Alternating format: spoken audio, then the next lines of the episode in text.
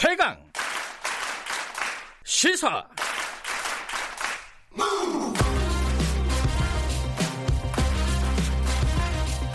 지금 여러분께서는 김경래 기자의 최강 시사를 듣고 계십니다.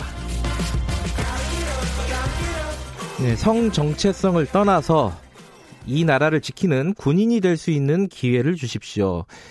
이게 이제 최근에 성 전환 수술을 한 하사관의 호소였습니다. 어, 하지만 음, 어, 국방부는 이 군인에 대해서 강제 전역을 결정을 했죠. 욕구는 이게 어, 좀 논란이 되고 있습니다. 어, 그리고 이 당사자 어, 그성 전환 수술을 한 당사자 변희주 하사 변희수 하사죠. 얼굴을 직접 공개를 하고 어, 국민들에게 직접 호소를 했는데 이 부분을 아, 좀 이렇게 뭐 난감하게 받아들이시는 분들이 많을 거예요. 청취자분들도 아, 어떻게 생각을 해야 되는지 좀 저도 고민이 됩니다. 군인권센터 임태훈 소장과 함께 얘기를 좀 나눠보겠습니다. 연결되어 있습니다. 임태훈 소장님 안녕하세요. 네, 안녕하십니까. 네. 어, 사실 이제 얼굴을 공개를 하는 거는 어, 또 다른 문제일 텐데, 어, 어떤 생각에서 이렇게 본인의 얼굴을 다 공개하기로 한 건가요? 어, 일단 본인의 고민은 사실상 뭐 저희가 뭐 작년부터 지원할 때부터 고민. 네. 예. 최악의 경우들을 상정해서 어, 본인이 이제 심도 있게 판단한 것입니다. 변호인과 음. 사, 상의도 했고요. 네. 저희하고도 상의를 했고 그래서 어, 뭐 만약에 이제 본인이 전 조, 조치가 되고 나서 네. 아무것도 하지 않으면 네. 이후에 에, 이제 이 본인과 똑같이 성전 수술하는 간부들이 네. 군에서 모두 쫓겨나지 않을까라는 이제 어떤 위기감이 컸던 것으로 판단됩니다. 네. 본인이 또 고등학교 때 이제 인권 문제에 특히 독도 수호 문제나 예. 어, 그 북한 인권 문제 이런 것들에 뭐 이제 관심을 많이 갖고 국토 방위 업무를 하는 것이 맞겠다라고 생각해서 또 어, 본인의 깊은 내면의 어떤 네. 양심에 우러난 마음들이 작용한 것으로 판단하고 있습니다. 어, 어제 이제 기자회견을 저도 뉴스를 통해서 보니까 어, 변 하사관이 어, 눈물을 좀 울먹이는 모습을 봤습니다. 어, 좀 굉장히 본인 스스로도 어, 이 결심을 하기가 이렇게 공개적으로 어떤 호소를 하는 걸 결심을 하기가 쉽지는 않았을 것 같아요. 옆에서 보시기에는 어떻습니까? 많이 그 힘들었죠. 왜냐하면 일단 군을 많이 믿었고요. 아하 예. 네, 그리고 뭐 아직도 여전히 전우들을 많이 생각하고 있습니다. 네. 네 그리고 특히 이제 부대 내에서 뭐 주임 원사님이나 이런 분들이 많이 도와줬고 뭐 수학이 너머로 이제 들려오는 목소리들이 있지 않습니까? 네. 어, 전역 결정이 됐다라고 이제 최종적으로 들었을 때 여러 차례 전화가 부대에서 왔어요. 음흠. 왜냐하면 결과가 이제 부대로 통보되는 게 아니라 어, 국군 병원으로 이제 통보가 되기 때문에 예.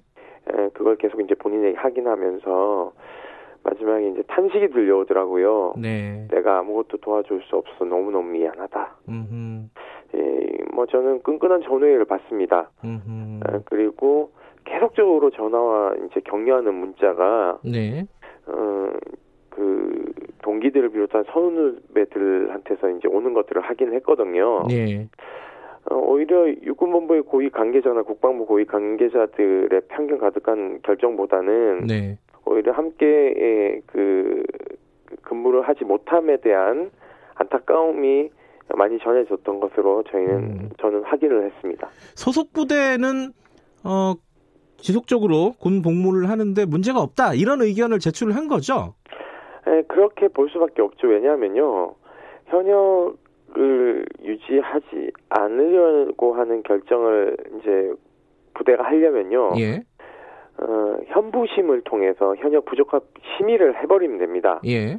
호르몬 치료와 그 성, 성별을 바꾸고자 하는 젠더 디스포라 네. 진단을 가지고도 현역 부적합으로 해서 내보내도 되는데 그런 방식을 취하지 않고 어 본인이 그 국외 여행을 통해서 어, 수술을 할 수 있게끔 어, 부대장이 국외 여행 허가를 해줬습니다. 네. 거기 여행 목적에는 의료 목적의 해외 여행이라고 분명히 기술했고 저희가 어제 그 서류를 공개를 했습니다. 네. 하도 육군본부가 언론을 통해서 거짓 정보를 흘려서 음.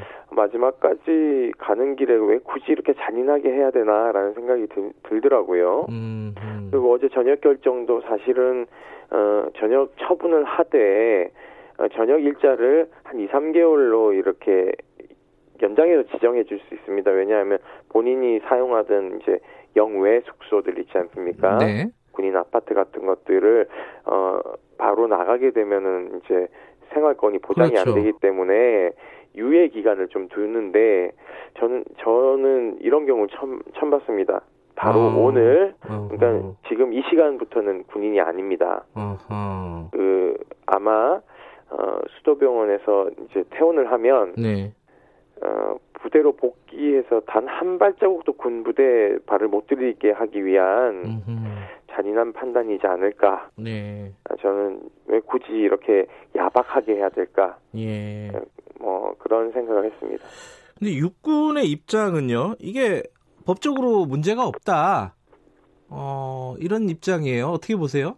법적으로 문제가 있는지 없는지는 우리 법원의 문을 두들겨 봐야 되겠죠. 네. 많은 변호사 분들께서 밤늦게까지 저한테 연락이 왔습니다. 네.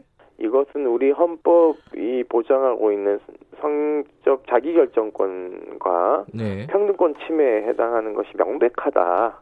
네. 변호인단에 합류하겠다라는 여러 전화를 받았습니다. 네. 그래서 이런 것들을 이제 봤을 때 우리 법원은 다른 판단을 할 여지가 크다. 특히, 특히 국가인권위원회가 긴급하게 상임위원회를 개최해서 어, 전역을 할 경우에 네. 회복할 수 없는 권리 침해가 있을 수 있으므로 네. 전역심사위원회를 국가인권위원회가 조사한 3개월 동안 연기하는 것이 타당하다는 긴급구제 결정을 한 바 있습니다. 네. 그런 결정을 했음에도 불구하고 굳이 군이 아, 아닙니다. 그건 우리하고 상관이 없고 이건 심신장애이기 때문에 네. 어, 현역 어, 부적합 심의를 강행하 그러니까 그러니까 전역 심사위원회를 강행하겠다라는 네. 방침을 정한 것 자체가 저는 위법성의 여지가 음. 분명히 존재하고 있다라고 판단하고 있습니다. 그렇기 때문에 궁극적으로는 네. 어, 행정법원에 어, 문을 두들겨서 법원의 판단을 받아봐야 되지 않을까라는 것이 저희들의 생각입니다. 네. 법원의 판단을 받아보겠다. 근데 지금 이제 국방부령에는 이런 네. 이제 트랜스젠더 같은 것들이 장애로 규정이 되고 있다 이렇게 얘기를 하더라고요. 이 부분은 그러면 이제 이 영을 고쳐야 되는 거 아닙니까? 그 소송에서 어 뭐랄까 승소를 한다거나 이렇게 되면요. 아, 그거하고는 좀 다른데요. 네. 수술을 가지고 심신장애 등급이 나왔으니까 네. 전역을 시키는 겁니다. 음흠. 그러니까는 그 재량권이 육군본부에 남아 있는 거죠. 뭐냐면 어제 전역심사위원회에서 네. 그 고환이 없고 성기가 없음에도 불구하고 어 탱크를 모는데 지장이 없다. 그러므로 전역은 처분하지 않겠다라는 결정을 할 수도 있는 겁니다. 네. 그러니까 재량권 범위 내에 이 사안이 얼마만큼 합리적 판단을 했는지 안 했는지와 음흠. 군인사법 30조 1항, 1항 1호에 의거한 심신장애 적용이 맞는지 안 맞는지도 판단해 봐야 되는 거죠. 네. 그러니까 결국은 군이 주장하는 심신장애와 네. 우리 측, 그러니까 본인과 변호인 측이 주장하고 인권위가 주장하는 어 성차별적이고 어, 그 성적 자기결정권을 침해했는지 안 했는지에 대한 부분이 예. 충돌하는 지점이 있으니까 예. 법원의 판단을 받아봐야 된다는 말씀을 드리고요. 예.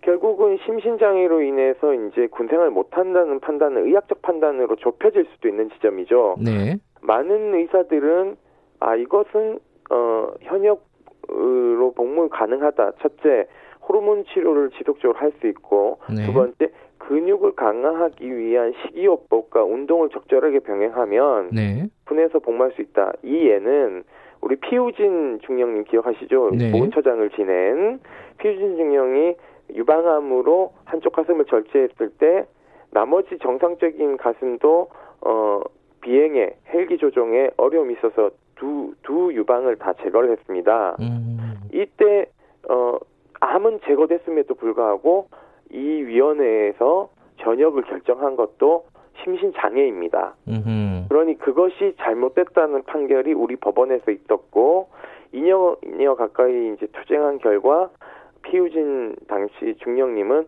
복, 어, 복무를 할 수 있다라는 판단이 났죠. 그 이후로 암이 완치되면 복무하는데 문제가 없다는 것이 예, 우리 그 법원의 판단인 것이죠. 근데 이번에요, 그 이제 이성 전환, 어, 성 전환을 한 사람이 군대에서 계속 그 복무를 하고 싶다 이런 사례가 처음이었나요? 첫 케이스입니다. 어, 근데 그거 말고도 예컨대 이제 어, 동성애 관련돼서. 어, 지금 군대 내에서도 여러 가지 논란들이 좀 벌어지고 있지 않습니까? 이 부분은 좀 이 부분도 정리가 안 됐죠 아직. 정확하게는 남성 동성애자를 예. 어, 그 성적 선호도 장애로 분류하면서 예. 군형법 92조 6은 동성 간의 합의한 성관계도 어 2년 이하의 징역에 처할 수 있다라는 어 조항을 가지고 있고 실제로 장준규 당시 육군 참모총장이 색출 지시를 해서 음흠. 위법적인 수사를 통해서 현재 어한 4명의 어그 간부가 어, 대법원의 사건이 계류 중에 있습니다. 음흠. 또한 헌법재판소에 어 그 저희가 헌법소원 및 위헌 제청 법률 신청도 한 상태이기 때문에 예. 요것도 이제 법원의 판단이 이제 남아 있는 지점이 있는 것이죠. 어, 이, 이거, 이게 정확한 통계가 있을지 모르겠지만은, 그 성소수자라고도 하고, 뭐, 요새는 LGBT 뭐, 이렇게도 얘기를 하고, 여러 가지 이제 네네. 용어들을 쓰긴 하는데, 네네. 성소수자들의 비율을 한 어느 정도로 보십니까? 어, 유네스코와 유엔이 네. 보는 것은 인구의 어, 한 10%로 보고 있습니다. 음흠. 그러니까 우리 군에서 60만 군에서 10%라고 보시면 되고요. 예. 어, 미국의 통계는 적게는 성, 성소수자가 아니라 성전환자입니다. 예. 5천에서 많게는 15,000이라고 얘기를 하고 있습니다. 음흠. 그러니까는 결코 작은 숫자, 적은 숫자는 아니죠. 예. 저희가 파, 파악하기로는 예. 성전 환자 간부들이 복수로 있는 것을 저희가 확인을 했습니다. 네. 그러니까 이분들이 지금 이 문제를 굉장히 음. 어, 그 예의주시할 수밖에 없는 상황이고 알겠습니다. 이분들은 호르몬 치료를 지금 받고 있는 것으로 알고 있습니다. 아, 시간이 다 됐는데, 해외, 이거 미국 같은 데는 그럼 성전환자가 그 군 복무를 정상적으로 할 수 있게끔 하, 돼 있나요? 지금 제도적으로? 오바마 정부에서는 그렇게 했는데요. 네. 트럼프 정부 들어오면서 음. 그렇게 하지 않, 안, 않아서 지금 현재 법원들에서 다투고 있습니다. 네. 전 세계적으로는 약, 약 20개국, 특히 이스라엘 같은 경우에는 성전환자들을 군 입대를 받아주고 있습니다. 알겠습니다. 우리나라에서도 좀 진지하게 논의를 다시 해볼 필요가 있는 사안인 것 같습니다. 오늘 말씀 감사합니다. 네, 고맙습니다. 군인권센터 임태훈 소장이었습니다.